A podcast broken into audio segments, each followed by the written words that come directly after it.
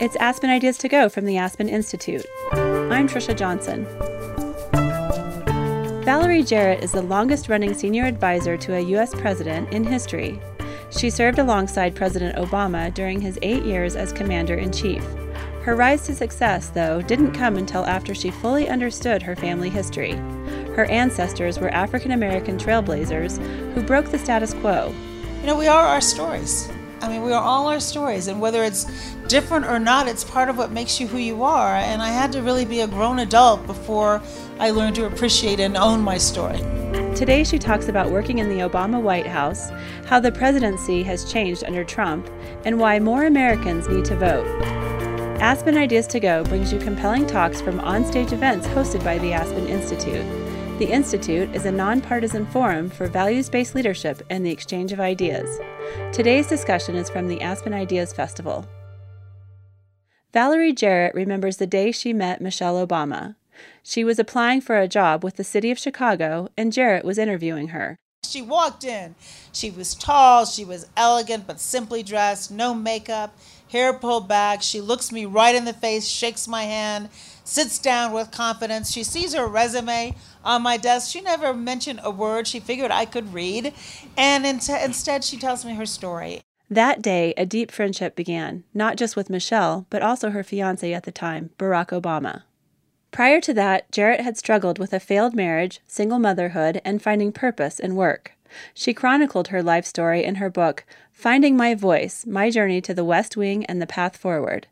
In a personable and funny conversation with Jonathan Capehart of the Washington Post, she explains how life rarely delivers what you expect. Here's Capehart. So I just want to dive in because the a major message of your book comes in on page 11. For those of you who have the book, please turn to page 11. um, and you write on that page that your father, quote, had experienced success based on merit and hard work, just as my mother had years earlier by the time she graduated from college. And thanks to both of them, I grew up believing that was believing that was possible. It's much easier to be what you see. My parents were role models, and they gave me the early impression that my potential in life was limited only by my willingness to work hard and be resilient, combined with a good bit of luck.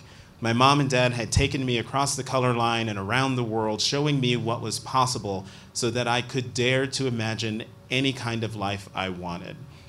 And so there's no better way to start this conversation than talking about your parents, Jim Bowman and Barbara Taylor, and also the fact that you were born in Iran. So, why on earth were you born in Iran? And what took Jim Bowman and Barbara Taylor to Iran in the first place? I get that a lot. Like, what on earth were you doing there? So that's where my mother was, where she gave she gave birth. So that's why I was born there. Uh, my parents. Well, let's see. So Barbara and Jim Bowman. My mother grew up in Chicago, and my father grew up in Washington D.C. And they met and fell in love and got married right after my mother finished college. And my father was doing his residency in Chicago.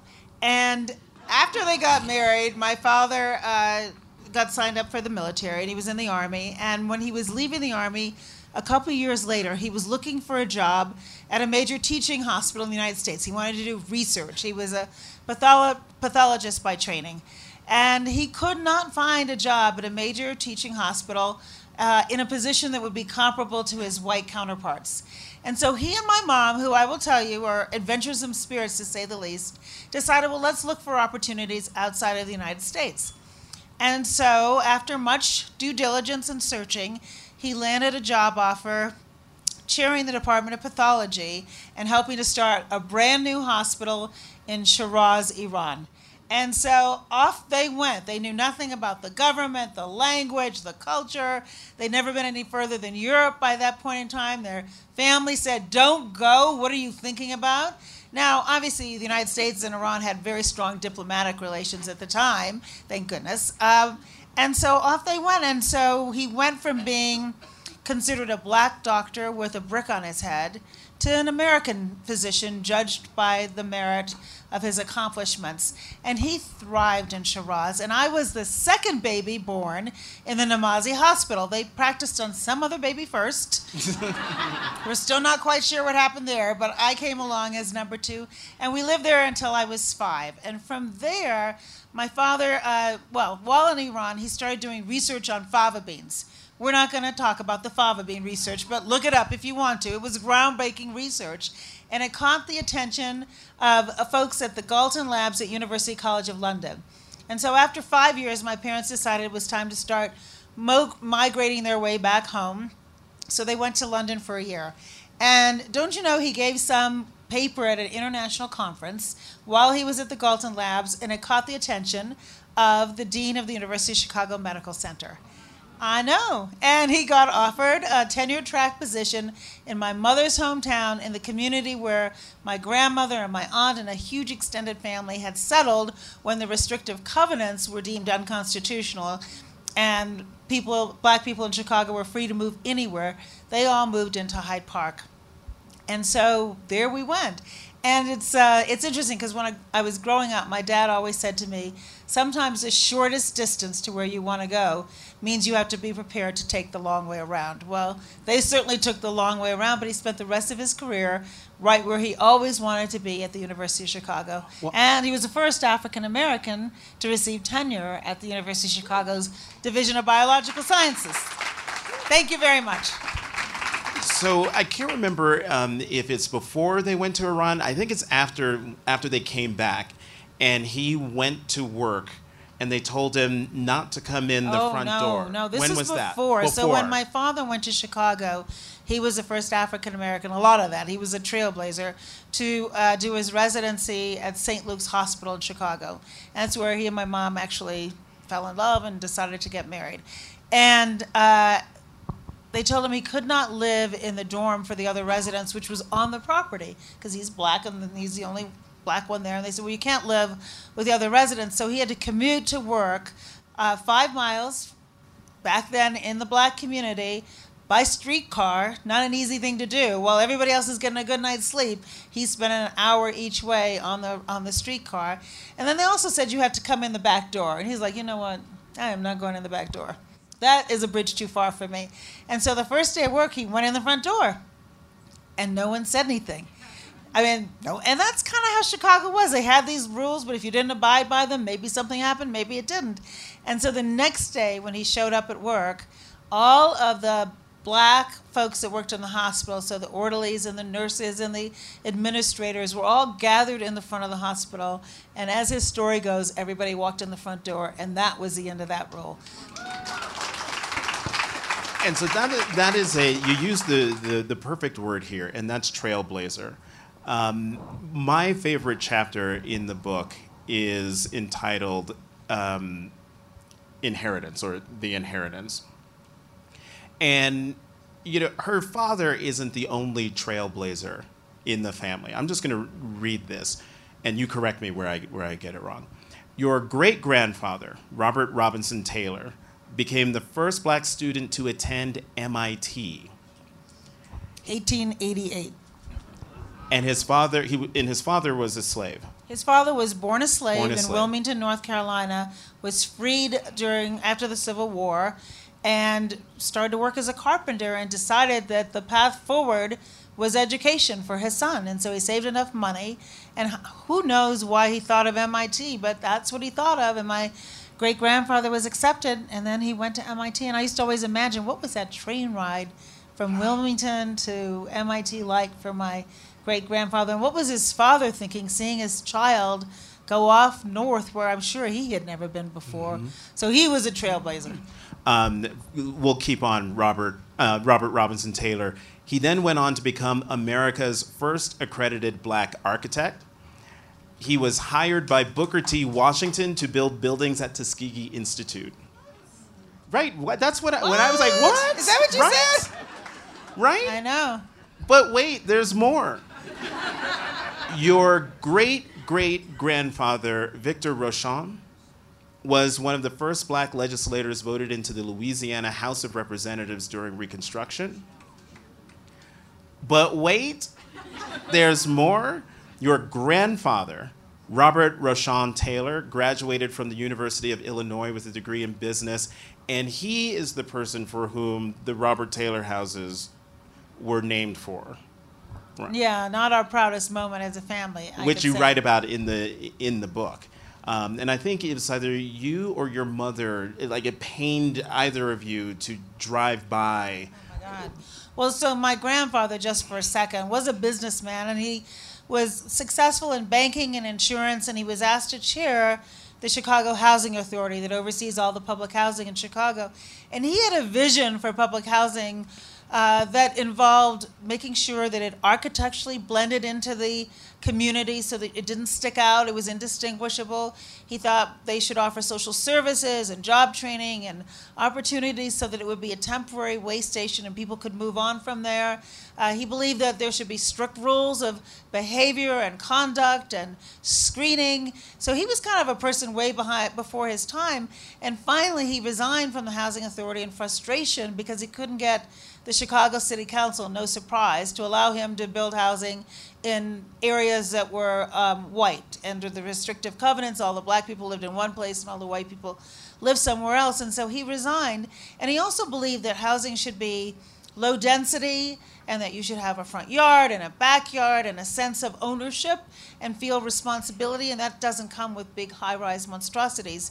And so there was a certain irony six years after his death when Mayor Daley, Mayor J- Richard J. Daley, dedicated the largest public housing development, uh, 16 high-rise buildings right along the Dan Ryan Expressway in Chicago, and he named them after my grandfather. And so I attended the opening, and it was all these mixed emotions. There were people who were moving out of horrible tenements into these brand new buildings, and for those families, this seemed like a step up and a, and a sense of progress. But I overheard my grandmother and my mother and my aunt talking, and the conversation was refreshed every time on the nightly news you'd see Robert Taylor Homes always associated with something terrible. And they said that it was the exact opposite of his vision mm-hmm. for public housing. And that's your, your father. Um, Robert Taylor is successful in real estate and banking, became the first black chairman of the Chicago Housing Authority uh, in 1941. And I'm sorry, that's your that's My your grandfather. grandfather. Your grandfather, who is your your mother's father, Barbara Taylor. She went to Sarah Lawrence. Um, she's an educator. Um, she met um, and married your father on June 17th, 1950, just 69 years ago last week. Talk, talk about your, your mother, Bar- Barbara Taylor, now Barbara Bowman. Well, first of all, she's 90, which is hugely important, right? She made it to 90. She still works full time. I know. She goes to work every day. She drives herself. That's another story. I'm trying to get her to ride Lyft. I'm on the board of Lyft. And I'm like, Mom, you could ride a Lyft and you could go and come anytime you want to. She's like, I like to drive myself. Uh, but that says a, a lot about Barbara Bowman. She's also quite frugal. So, for example, when I uh, went to college, she calculated what every class cost. I mean, like every day, every class. And she gave it to me on a piece of paper and said, if you are ever tempted to cut class, this is what it's going to cost your father and me. Um, but my parents loved me unconditionally provided me with an enormous safety net to take all kinds of chances, just as they had, uh, uh, knowing that they would catch me. And they set very high expectations in terms of effort, as Jonathan mentioned early on. They didn't care what I ended up doing, they just wanted me to work hard and be determined and resilient and give it my best, and that that was no guarantee. And my parents said, Look, you have to work twice as hard. They never finished that sentence, but I knew what they meant. Uh, but if luck breaks your way, then maybe the sky is the limit. And don't let hard work prevent you from trying uh, for your goal. And so that was kind of the spirit of how they raised me. And, and my mom and my dad are polar opposites in only one way, in that my dad sees the glass as like 99% full, always. And my mother, no matter how good things are, she is planning for the disaster. And in fact, the worst fight they ever had was over how they were going to spend the lottery proceeds from a lottery that they had not yet nor did ever win. my dad had all these expansive plans, and my mom was like paying the taxes on it and setting up trust accounts. And I think maybe $5 was left over. And they literally had an argument. They stomped upstairs fussing about this lottery proceeds. And I was like shaking my head. It was very embarrassing. My boyfriend was home from law school, staying at our home, and he's like, Do they fight like this all the time? I said, I've actually never seen anything quite like it, but I know one thing they will not go to bed angry. And in fact, they did figure out how to make up, and they never never won that lottery. Mm-hmm. But th- they had very very different approaches to the world, and I think I tilt towards my father and my optimism. But my mom always said too, like if things don't go your way, you'll be fine. Mm-hmm. And there was that sense of even within her, with her practicality, that you just have to figure out another way. If one way doesn't work, just like they went off to Iran, well then you swerve and figure out your own path. Well, you talk about the, the safety net of family and community uh, there in Chicago, but that didn't mean you were immune to hardship. And by hardship, I'm thinking about early on when you've come back to Chicago oh, yeah. from Iran and from London, and now here you are. I think you say in the book, this fair skinned, freckle faced, redhead kid with a British accent. And it did not go over well in Shoesmith Elementary School, let me tell you. And, and, and, I think you open one chapter with a taunt from one of the kids. Hey, Red! Hey, Red! Yep, and I knew it was ha- going to happen because it happened all the time. She grabbed me from behind, knocked me down, and fortunately, I had a younger cousin. She was six months younger and about 10 pounds lighter, and she would continuously come to my rescue, which was A, embarrassing, but be very helpful because she had two older siblings, so she could fight. And I, I had not learned how to fight, but I got bullied for, well, the way I look, the fact that I came from, I was born in a country no one had ever heard of. The British accent, well, I lost that by the first week. I was like, that's not going over very well here. And I just wanted to be like everybody else. And I think there are a lot of kids out there that feel different. And I have a sensitivity to that because I felt that way, even though I had these loving parents and a grandmother who was my rock, Puddin, I called her, this extended family, but I still didn't feel like I quite fit in. And even though they loved me tightly, when I went to school, it was tough there for a minute. And then I figured it out. And unfortunately, I stopped, well, I told you about the British accent, but I also stopped speaking Farsi. And whenever my mother would speak in public, and she knew, she was so proud that she was fluent in this language in a country she'd only lived in for six years. And so when she wanted to say something to me, and you parents out there, you know the thing, you didn't want anybody else to understand, she would speak to me in Farsi, and usually was sit down, be quiet, come here, behave. But I would shudder when she would speak in Farsi. And it took me decades to appreciate that, you know, we are our stories. I mean, we are all our stories. And whether it's different or not, it's part of what makes you who you are. And I had to really be a grown adult before I learned to appreciate and own my story. So um, can you still speak a little Farsi? Barely, but uh, what I can do is I understand it better. And so if you're on an airplane and you start speaking Farsi, don't assume I don't understand what you're saying. That has happened a couple of times. Uh huh. And what about French? Because you French, I still speak moderately well. So the teasing, I brought up the teasing because that factors into a big part of your personality, at least back then, and that was shyness. Oh, it's you painfully were very, shy. Very, very shy. Yeah and that worked its way all the you right that it wasn't until well until in your well, adult years that you were able to get over the shyness. Yeah i think some people i don't know some of you might be shy uh, temperamentally i just wasn't I've, I've tried to analyze it maybe it's because we moved around so much when I was a kid, and I kind of played in my own little fantasy world, and I was insecure because each time I got plopped down somewhere, I had to adjust to it. For whatever reason, I was painfully shy, and now, as you can tell, I simply cannot stop talking. but it took a long time, and I, I mean, look, I remember the first time I spoke in public, I was in my early 30s, I was uh, I had been appointed to run the Department of Planning and Development in the city of Chicago. Nobody told me public speaking was a part of that job when I signed on for it. I mean, I, in law school, and when I got called on, I would cringe. Like the first day I got called on twice, I didn't think there'd be a second day. I mean, I really shied away from public speaking. And when I had to give my first speech, I wrote on a note card in ink every, you know, the seven different points I wanted to make in this speech. And then I got nervous before the speech and I started to perspire. And I was holding the note card in my hand and all of the ink I know, I know. It was a disaster. And I didn't notice it until right before I spoke. And I opened my hand and it's blue. And I cannot read anything on the paper. And I'm trying to figure out what to do with the blue hand while I'm speaking. And look, I got through it. It wasn't pretty, but I got through it.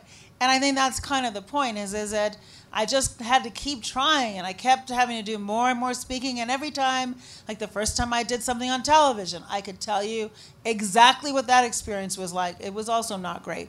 Um, but you repeat it over and over again. And I think part of the challenge is being honest with yourself about what you're not good at and then mm-hmm. deciding what you want to work on. And then just keep practicing it over and over again. And eventually, you start to enjoy it. But it took decades. Mm-hmm. Um, another reason why I brought up the the the bullying and, and, the teasing is also because you write um, very forthrightly in your book about the color line and color issues and being uh, being light skinned and being from a family that's that's fair skinned and you write uh, two instances I found fascinating one that on a drive down south um, you know, this whole movie you know green book about people African Americans knowing where they could stay on those trips. Yeah. But your family would do something different. Well, so my, as I mentioned, or you mentioned, Jonathan, my uh, great grandfather stayed at Tuskegee for most of his career, and when he wasn't there, he retired and he went back to Wilmington. And so in the summers, my mom and her sister and my grandparents would drive to either Tuskegee or Wilmington. And as you all now know from the from the movie, if for nothing else, there were a lot of places ar- around the South where African Americans could only stay in African American colored only hotels. And there were also patches where there were no hotels. And so usually my grandparents would try to find people that they knew and stay with them in the areas where there were no hotels. But they hit a patch where they didn't know anybody and there wasn't a hotel for colored people. And so my grandmother, who was fairer than I am with dead straight hair, went and checked into the motel while my mother and her sister and my grandfather kind of hid out in the car. And when the clerk wasn't looking, they scurried into the motel. And so there was a certain privilege that went along with that complexion that my grandmother had, but then there was also blowback that went along with it too. And I know I tell a story about my grandmother taking me to Marshall Fields in Chicago. I don't know if any of you from Chicago, but there was a walnut room Chicago in the house, there was a restaurant called the Walnut Room. And when I was very young, around the Christmas holidays, we'd dress up, and my grandmother and I would go down there. And I realized in years later that like people thought we were white.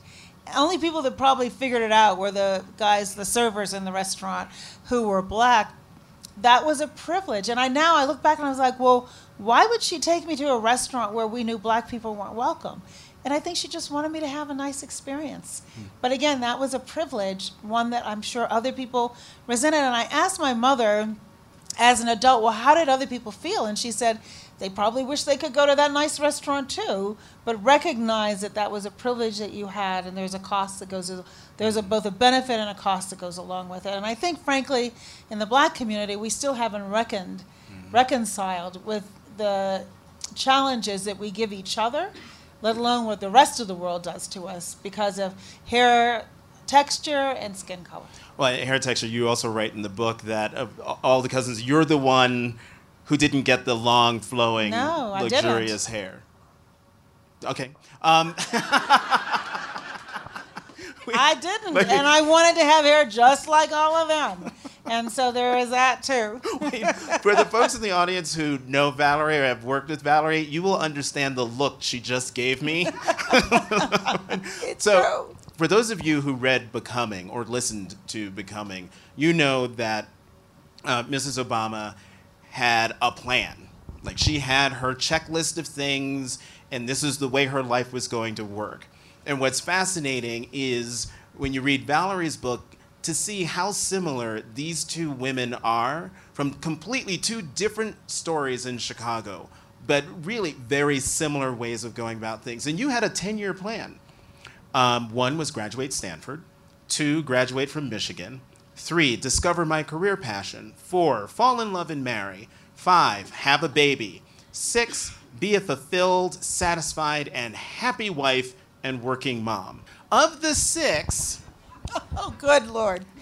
One Yes. of them didn't pan out, and you write about it in such a way that is, to my mind, reminiscent of Katharine Graham's autobiography and the way she wrote about her relationship about her mother, the way she wrote about the suicide of her husband, very raw and very real. And that was your writing about Bobby Jarrett, your husband, Laura's dad.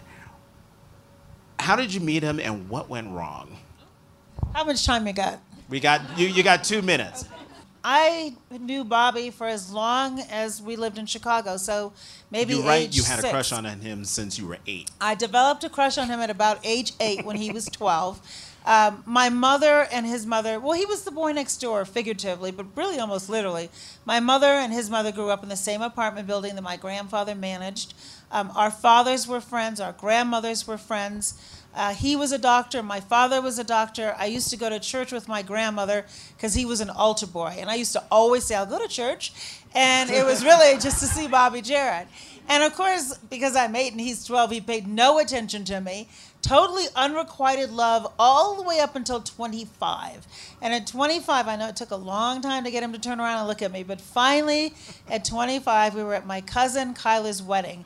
And we were, I was standing outside with all my cousins laughing about the fact that her uh, her maid of honor had dropped the ring inside the church and it would, like went all down the aisle. We had to rehash that a hundred times. And up walks Bobby Jarrett with my godfather, who was in his 90s by that point. And I saw him coming. I was like, he's coming my way. And lo and behold, he like looked at me for the first time. And I thought, I'm going to marry you because I've been trying to get you to look at me since I was 8 and I gave about as much thought to it as that. And I did marry him. And as I said, plenty went wrong.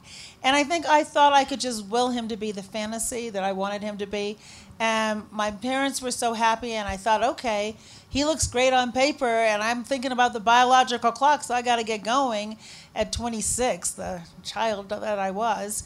And so I did marry him, and I tried really hard to make him into my father. And you know what? He just was not my dad. Mm-hmm. And I should have known that. I should have done a little more due diligence before I got into it.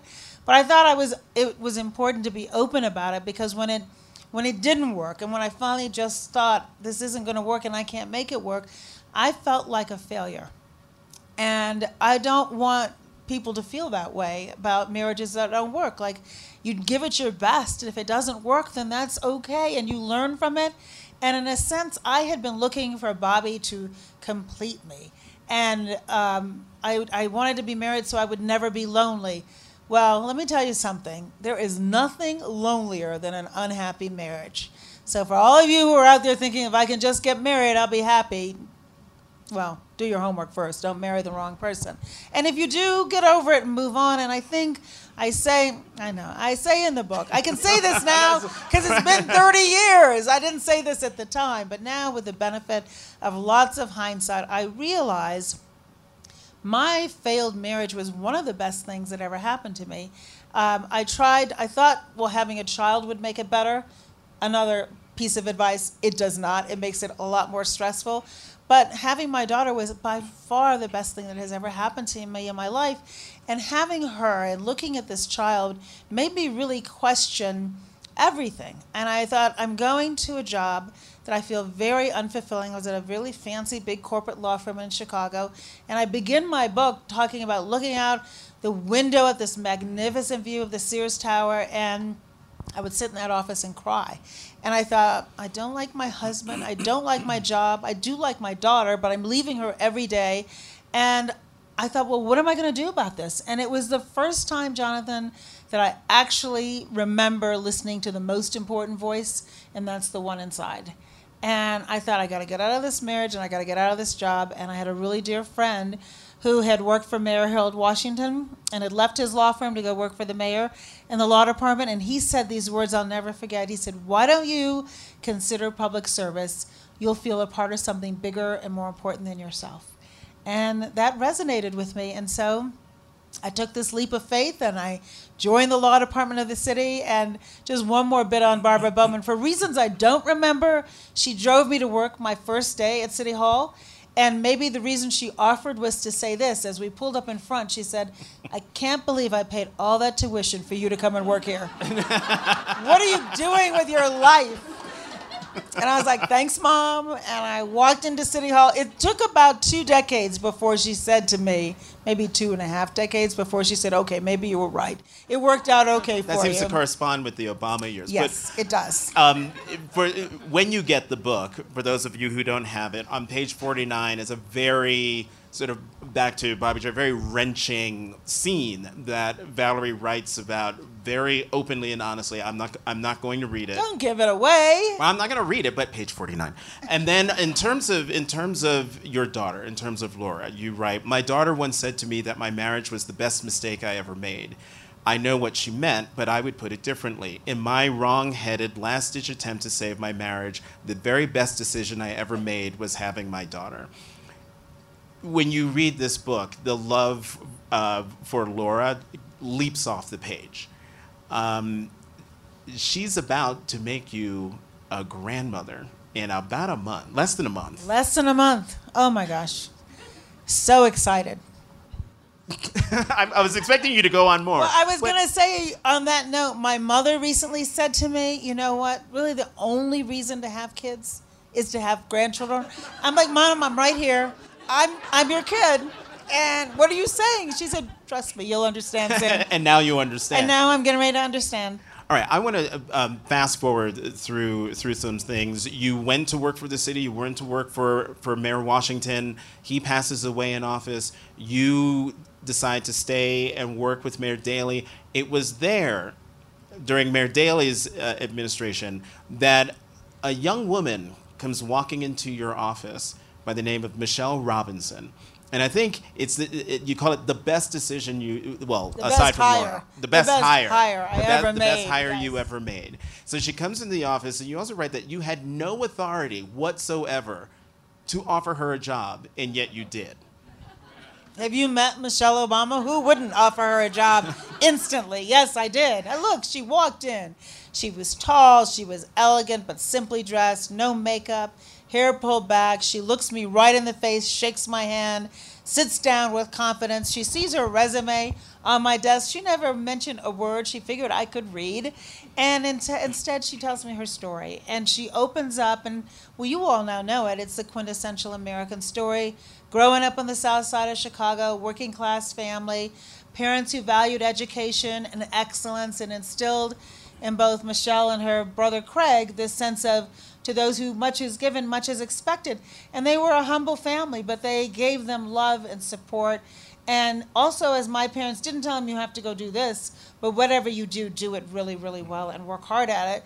And interestingly, I left city government, I think, because of having my daughter, or left the law firm because of having my daughter.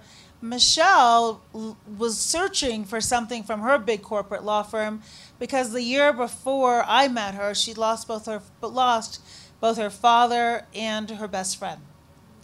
And so we were both motivated by this sense of life is short and you have to make it impactful. And I wanted to make my daughter proud of me, and I didn't think she would be proud if I stayed in the firm. And Michelle wanted to do something that was meaningful because of these terrible losses that she'd had so early in her life. And we talked about that when we first met. And I think what's so important is sometimes you go in for a job interview and you're so busy selling yourself that you forget that there is more to you than just what's on your resume and that she just struck me as a whole person. And also like 20 minutes into the interview was supposed to be just 20 minutes long hour and 10 minutes it lasted she totally turned the tables on me and started asking me really really hard questions about the job. And i had just been promoted. I had no answers for her. I didn't know. It's like we'll figure it out. And she didn't think that was that wasn't quite good enough. And so really to stop the conversation i gave her the job offer. And i thought well let's just end all these questions i can't answer. And wisely she demurred and said let me think about it. I'll get back to you and so we're chatting a few days later, and I said, Well, what do you think? And she said, We have a problem. And I said, Well, what's the problem? And she said, Well, my fiance doesn't think it's a really good idea.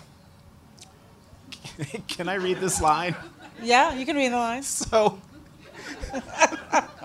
Thinking she and I had really clicked, I wasn't expecting that wild card. All the other applicants were clamoring for a job in the mayor's office, and you said you write that you said to her, "Who the hell is your fiance, and why do we care what he thinks?"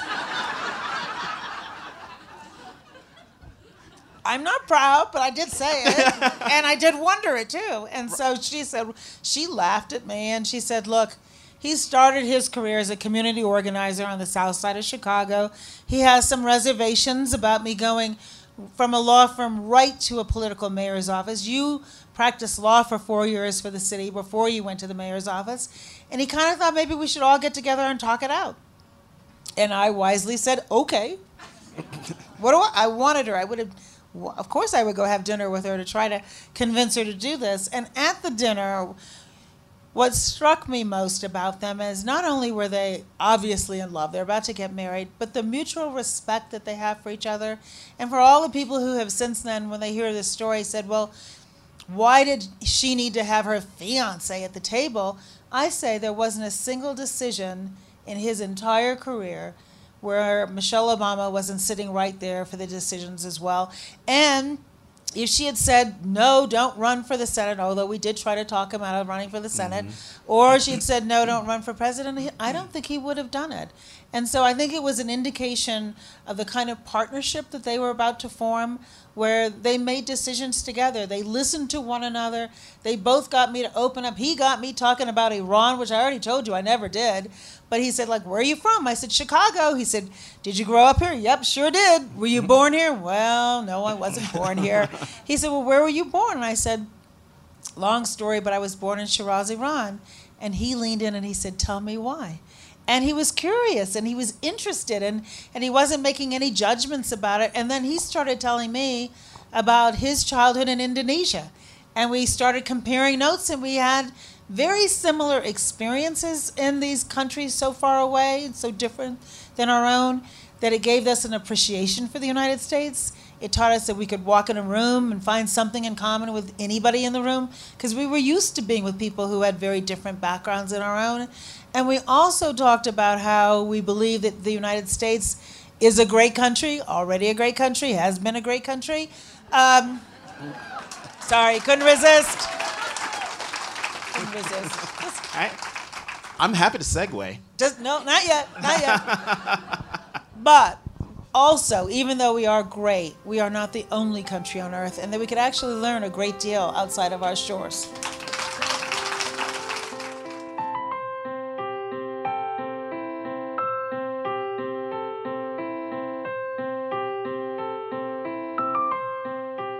It's Aspen Ideas to Go. Thanks for listening. Today's guest, Valerie Jarrett, oversaw the Offices of Public Engagement and Intergovernmental Affairs under President Obama. She also chaired the White House Council on Women and Girls. She worked closely with Michelle Obama, who's also featured in Aspen Ideas to Go. In an episode about play, Obama talks about how low income kids are being priced out of sports. This affects all of us play and nutrition, and overall investment in our kids, whether they can read and think and engage it's just not enough for us to be okay with so many kids not having that at an excellent level. Find the episode First Lady Michelle Obama on making sports accessible and affordable on iTunes, Spotify, NPR One, and your favorite podcast app. Here's the rest of today's conversation. Jonathan Capehart. So we go from that dinner where you're about to hire Michelle Robinson to eight incredible. We'll skip the Senate too. Well, let's just mention she did come and work with me, so well, the yeah, dinner no, that, worked that, out okay. Right? No, it all, all right, it all worked out. That, yeah. Um, and you, the three of you, end up. You describe yourself as what, like big sister or cousin? I used to be an older sister, but oh. you know, with all that gray hair he has now, I think we're just siblings. I don't want to be the older sister anymore. And so, what ends up happening is there there is this this friendship this deeply rooted friendship yes. that lasted through that's still ongoing but in terms of the of the white house you're the longest serving senior advisor to the president probably ever ever, right? Ever. in history how crazy is that that's like a guinness book of world records i don't know why anybody would leave one moment short of eight years. Well, I remember one of the first interviews I had with you in your office, now occupied by Kellyanne Conway, um, where you, where I asked you And whether it was you, my idea that he do this interview. but you said then, you know, you serve at the pleasure of the president, and if that means being the there to click the lights off at the end of hopefully eight years, that's what you would do. And if you follow Valerie on Instagram, you saw there is that picture of you clicking the lights off. Is After the Obamas had already left for the inauguration, I'm still hanging around. Secret Service is finally, ma'am, you gotta go. You just gotta go. And so, well, one of the big things of, of many things from the eight years of the Obama years, and this is going to be my segue, is the you write about the birther controversy, and the that was pushed by then private citizen Donald Trump. Um, Michelle Obama writes about it in, in her book. You write about it in your in yours. How damaging was that to um, not to the administration, but to the president and his family and you? Well, it was it was it put him and them in harm's way. It was very damaging. It was very irresponsible. It was hypocritical. It was known to be untrue. And you had to question, well, what was the motivation? And the motivation was clearly to delegitimize his candidacy and then his presidency. And as a result of it, it I mean it there are very few things that get me really angry. Um, well, maybe that's not true. Lately, there are more and more. There didn't used to be a lot that would get me angry, but I thought, why would you want to do that? Why would you want to do something that is intended to incite hatred and anger when you know that this is somebody who has a spouse and a family and children and people who love him and, and he's another human being? Why would you feel the need to do that to another person? And I think now that seems kind of quaint and naive, right? But why? What was the point of that other than to try to, to hurt him? So, of all the things that um, he's done, he being the, the current the current president, that's made made you angry, is there one in particular One that, per minute? that that has made you the mo- the most angry? Jonathan, look, um, and I am rarely speechless, but where, where, where do we begin? It's just hard to say. I mean, I suppose right now I am apoplectic about what we've been seeing happening with these children on the border and how they're being treated and the, the callousness to go into court and basically justify the behavior the thought that they are being treated in ways that we wouldn't treat animals and that somehow because they're here seeking a better life that, that that's okay that they're being used as a, a pawn in some sort of uh, checkers game i don't understand I, I find unconscionable i'm worried to death that by pulling out of the iran, the iran deal that president obama negotiated together with Great Britain and Germany and France and the UK and Russia and China. This was not just the United States alone. We formed a consortium of all the other world major world powers to put pressure on Iran not to develop nuclear weapons and thinking that that solution was the one that keeps the world the safest, us the safest. And by pulling out on that, now we see that we're in this crazy kind of game of chicken where 10 minutes before striking Iran, fortunately, the president thinks better of it once he finds out that 150 people's lives could be destroyed. How do you not know about that before you ordered Well, the strike? Well, I was about to ask you. You've been in uh, uh, in the White House in a senior position. Did you believe that that he didn't know that Well, beforehand? Did it's deeply troubling if it's true. I have no idea if it's true because how do we know what is? But it's deeply troubling. And in fact, Susan Rice Susan Rice wrote a, an interesting op-ed that's in the New York Times for tomorrow, kind of describing this whole situation and the path forward, and said, "Look, it's a good opportunity to restart and have diplomatic conversations, and let's see if we can keep ourselves from the edge of a war that isn't good for anybody." Um, so yeah, on any given day, but I think also. I'm glad my daughter's grown because I think that there are some reasonable expectations of what we hope for a president in terms of the tone he sets or she sets from the top, right? And I'm worried about that. Thank you. I'm worried about that right now, and the message it's sending not only all of our citizens about what's acceptable behavior, because part of our society and the democracy relies not just on the laws, which are really important, and we tried hard to make sure those laws were um, supporting people's civil rights, but it also depends on social norms. And when you start to eat away at the fabric of those social norms, we're sending a message way beyond our shores. And and part of what we try to do here as this beacon of hope for democracy is to set the tone by example. And if we're not uh, adhering to those very important principles of a democracy, then what are, how are we going to be able to say to other countries, you should follow our lead? And then where do we all end up? Mm-hmm. So the tone from the top troubles me desperately as well. So then, should he be? The other conversation is leave aside tone ignoring subpoenas, telling former staffers not to testify before Congress, not handing over the tax returns after a legal order from a congressional committee.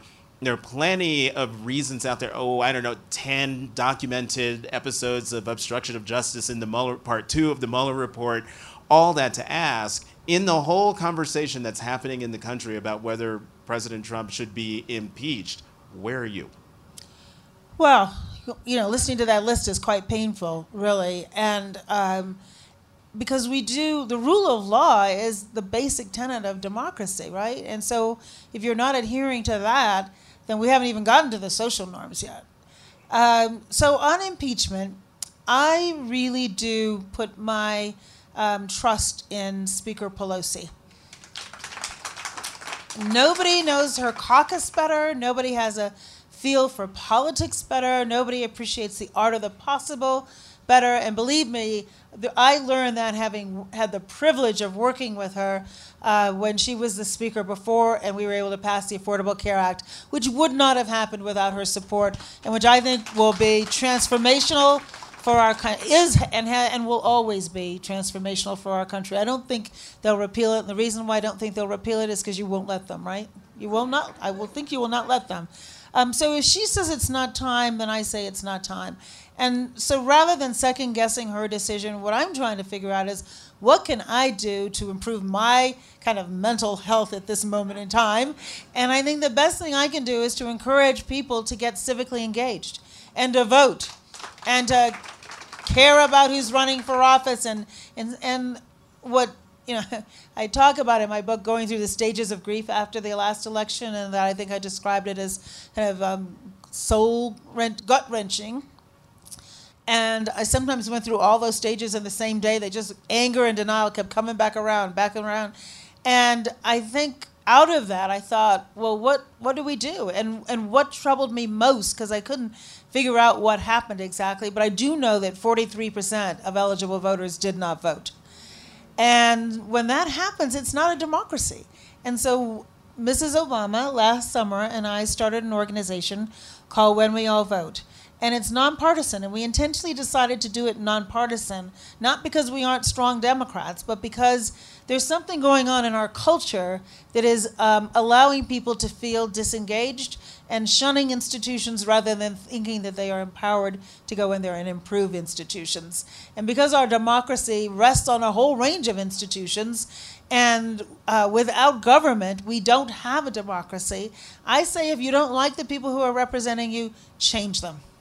And I'm going to start with changing this one. Mm-hmm. And so we've got 24 to choose from. I, I think it's 25 now. Wait, Didn't who, somebody else announce today? Who, who announced today? Somebody announced today. Some, some guy. Some guy. Some we'll guy. know who he is soon enough. well, okay. But yes, somebody so, else announced all today. All right. So, so now there are 25 people. Um, an running. embarrassment of riches, don't you think? Yes, an embarrassment of riches. So among them, anyone ca- catching your fancy? A lot of them are catching my fancy, but you know what? I'm well, yeah, I know. I'm not going to answer your question. I know. So, I mean, I gotta ask. Well, so this is the thing. So I have spoken with several of them, and I and I give them all my advice because my view is this: uh, whoever emerges as the nominee for the Democratic Party, I am going to get behind and work a thousand percent because they're all better than what we have now. Every one of them, even the guy I don't know, he's better. even he's better. so so that's kind of my attitude and i say the same thing to all of them i say look be authentic.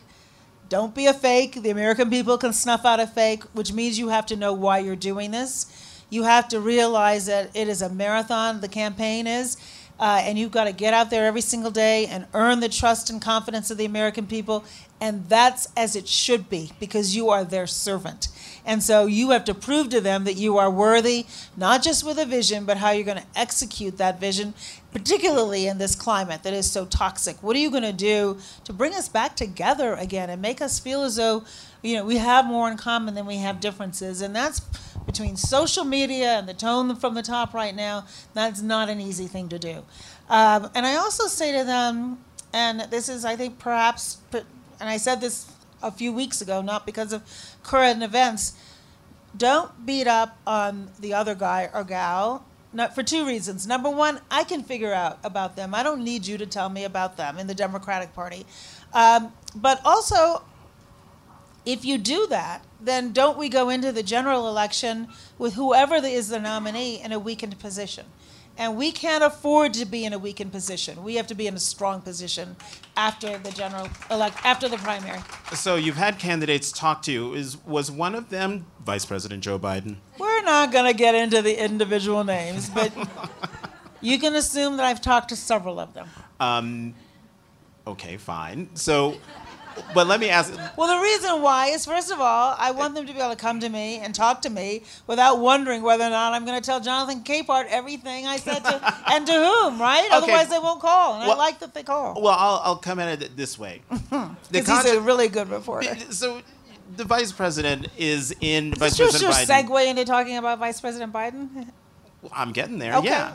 Right. So I mean, he's now in a, in, a, in a, another controversy. This time talking about uh, past segregationist senator he worked with, um, which, you know, okay, I can understand why you're bringing that up. But what rankled me is the fact that he said that this senator never called him boy, always called him son. I don't, I don't know, why he call, said that. Uh, call me crazy, but that's I, I don't know why he said the that. The whole thing. That's the most problematic thing in that. Well, as you know, I have worked with people with whom I strongly disagree on a whole host of issues. Yeah, for eight years for for eight years, I worked with a whole lot of people I didn't agree on. So maybe he didn't choose the right right um, example. Who knows? But I think what we have to do is realize, look, don't let one thing make you decide, okay, I can't support you for president because nobody is perfect, right? We all have baggage. We all have, and they're all perfectly legitimate. Everybody should be talking about whatever they want to talk about. As I say, they should all be prepared to lift up their hood, kick their tires, figure out whether or not this is a person that you can trust. And everybody has to kind of make their own judgment on what those issues might be, mm-hmm. right? Mm-hmm. But as I said, there's nobody in this field so far, including the guy we don't know, who I don't think would be better than what we have. And so you can't. And this is not. I'm not talking about Vice President Biden in this context. Although he did use a. He had a pretty good quote um, that he used to say all the time when he was campaigning for other people. He said, "Look." Don't compare them to the Almighty. Compare them to the alternative. And I think there's something. There is something to that, right? Yeah, especially for 2020. Um, in the. In the Did little, you just like what did what are you saying? Oh, because of the stakes. Uh, yeah, because of the oh, stakes okay. now. No, All it's right. for real. It's, like, it so, is like for really real. real. It is. It's Not for even real. for I real. mean, faux real. Like, faux real. Faux real. it's intense. All right. We're laughing, but this is no laughing matter. I mean, I'm No, really. seriously. This is serious. Um, in the little bit of time that we have left, I want to uh, bring you back to the book. Um, you were writing about um, like trying to juggle everything, being Oh, a, a working mother, and I failed to note the page number here, so my apologies. But um, you talked about the fact that you, at that time, women were all about in the work in the workplace, all about showing how you're just like the guys. Like nothing else was different. You're just you're just like the guys. And you- Mistake. and you write about your silence and not saying anything. My silence stemmed mostly from my shame and feeling alone, as though I were the only overwhelmed working mother. I told myself that if I was just smarter, more organized, and more efficient, if I just tried harder and slept less, perhaps it all wouldn't be so hard. As women of my generation fought to gain equity in the workplace, we made an unspoken pact to pretend, even to one another, that we had it all under control. We didn't, we couldn't possibly. What is the hope?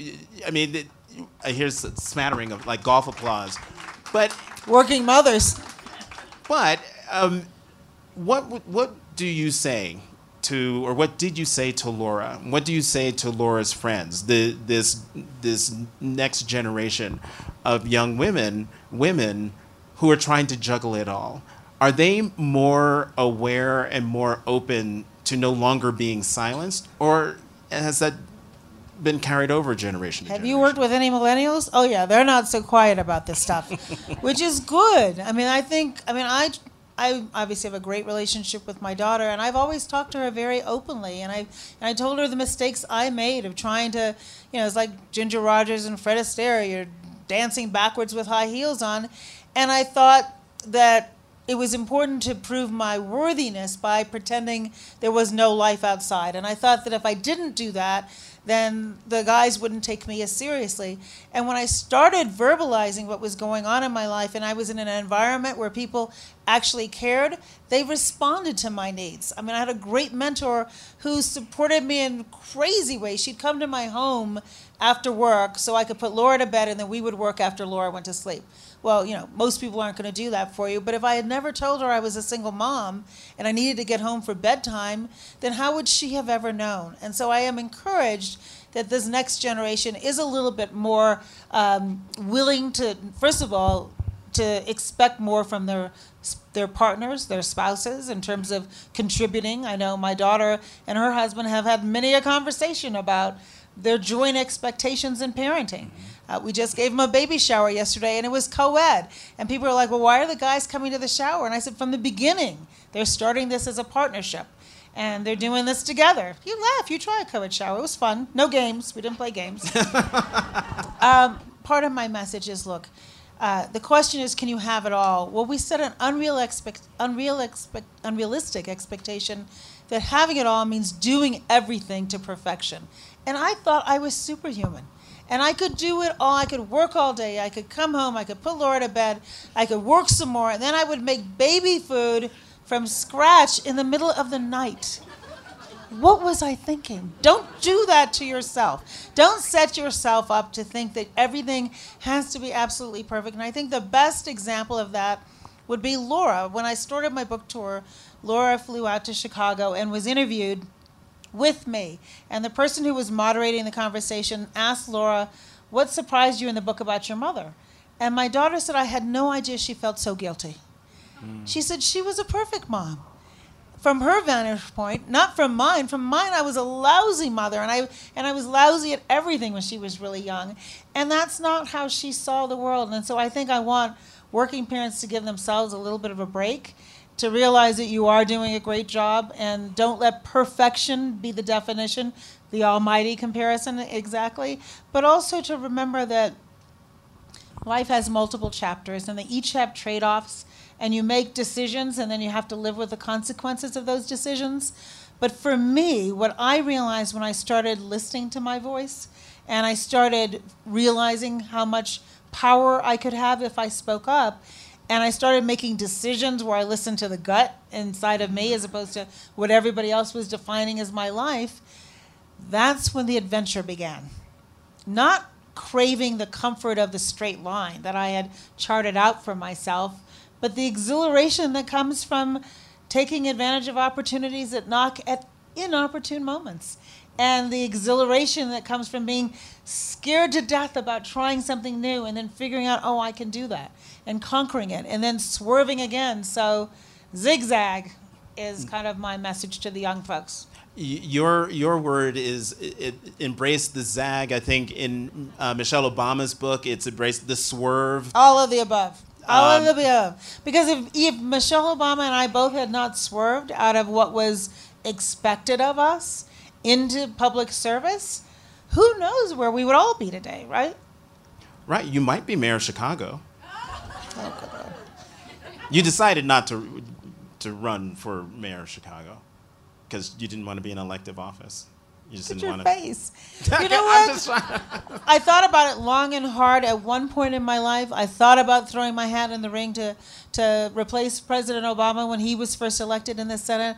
And I think in the end I I have come to appreciate that there are many ways to serve and you have to do a gut check before you do elected office. And just as I described my early days in city government where it's 24/7 and people come up to you in the grocery store and the dry cleaners and lobby your daughter all of that is what you have to be prepared for when you run for office. And at this stage of my life, don't hate me, but I wake up every single day and I do exactly what I want to do. Right? I mean, I worked really hard to get to this point, and, and I work, I think, as hard as ever, but on issues I care about, and I define them. I set the time, I set the place, I determine the agenda, and I also really am looking forward to being a grandmother, and I don't want to be um, a public official when I'm trying to be a grandma. That's just me. Everybody has to make their own decisions. So we started this conversation by talking about sort of the mantra of your, Yes. your your parents about you know your willingness to work hard and be resilient and and have a little luck and you can only take advantage of luck if you are fully prepared and it's right after President Obama has been elected. Um, on election night, there's a 60 minutes interview. You're sitting with your parents watching this, and um, I'm going to read what, what, what you wrote. At the end of the interview, my mother looked over at me. How did you know that he could win? She asked. Not that he would, but even that he could. Because of you two, I said, a bit of, a bit of surprise in my voice. Because you both raised me to believe that if you work twice as hard as anyone else and sacrifice for what you believe in, and luck is on your side, the sky's the limit.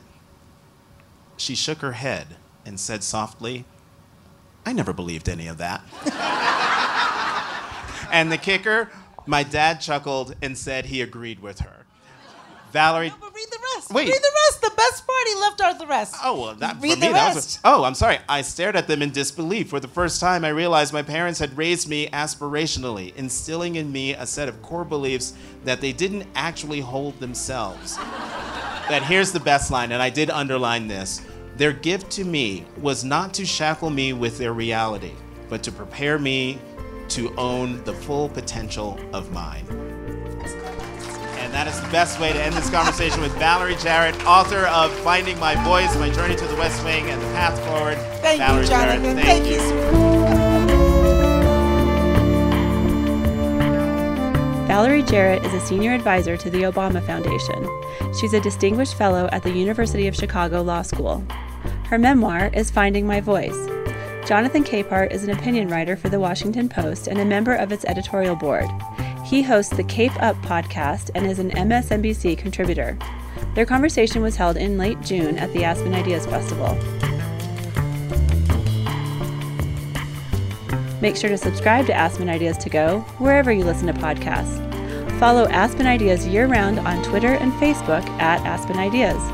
Listen on our new website, aspenideas.org, where you can also sign up for our newsletter. Today's show was produced by Marcy Krivonen and recorded by our team at the Aspen Institute. The Aspen Ideas Festival programming team is Kitty Boone, Keeleen Bretman, Katie Cassetta, Libby Franklin, Brett Howley, Jonathan Melgard, Jamie Miller, and me. Our music is by Wonderly. I'm Trisha Johnson. Thanks for joining me.